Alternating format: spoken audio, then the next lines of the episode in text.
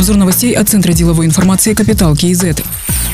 В Казахстане приняли алгоритм рейдов по вакцинации сотрудников различных организаций. Мониторинговая группа будет проверять наличие у сотрудников предприятий вакцинации первым компонентом препарата против коронавируса. Список компаний, у которых количество сотрудников более 50 человек и вакцинировано менее 60% персонала первым компонентом, формируется на основе карты вакцинации проектным офисом. Работодатель должен предоставить проверяющим списки работников с указанием сотрудников, которые вакцинированы, имеют документ об медотводе, переболели не более трех месяцев назад или имеют результат ПЦР-исследования. Мониторинговая группа выборочно проверяет статус сотрудников через приложение АШИК и делает сверку со списком, предоставленным работодателем. Данные компании-нарушителей направят в СЭС и будет приостановлено участие предприятия в проекте АШИК. Индивидуальные предприниматели используют различные схемы, чтобы избежать уплаты налогов. Об этом на пресс-конференции заявил заместитель председателя Комитета госдоходов Жайдар Инкербаев. Он сказал, что для малого бизнеса ставки налогов очень низкие. 3% по упрощенной декларации, 1% по патенту. Для индивидуальных предпринимателей применяются спецрежимы, но часто они не пробивают чеки. Жайдар Инкербаев сказал, что возникает необходимость частично проводить проверки недобросовестных налогоплательщиков. Напомним, на заседании правительства 2 сентября министр финансов Ирулан Жамалбаев предложил отменить мораторий на проверки микро и малого бизнеса.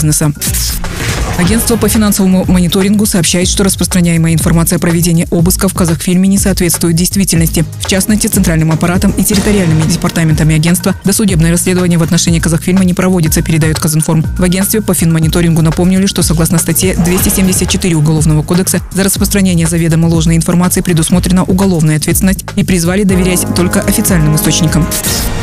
Большинство экспертов, опрошенных аналитическим центром Ассоциации финансистов, ожидают повышения базовой ставки. Очередное решение по ставке Нацбанк объявит 13 сентября. Инфляция в августе выросла до 8,7% годовых. На этом фоне доля тех, кто прогнозирует повышение ставки, выросла до 56%. В августе такое мнение высказывали 40% опрошенных экспертов. При этом в следующие 12 месяцев аналитики ожидают снижения базовой ставки до 9,25% годовых вследствие снижения инфляционного давления. Средняя оценка ожидаемой через год инфляции составила 7,5% против ее текущего значения 8,7%.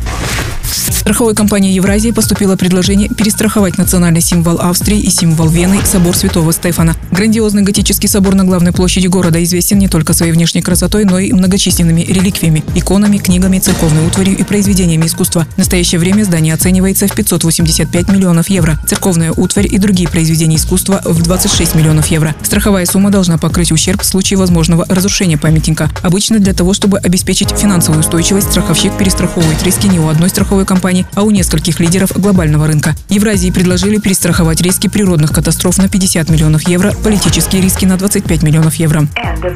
Другие новости об экономике, финансах и бизнес-истории казахстанцев читайте на Капитал Киезет.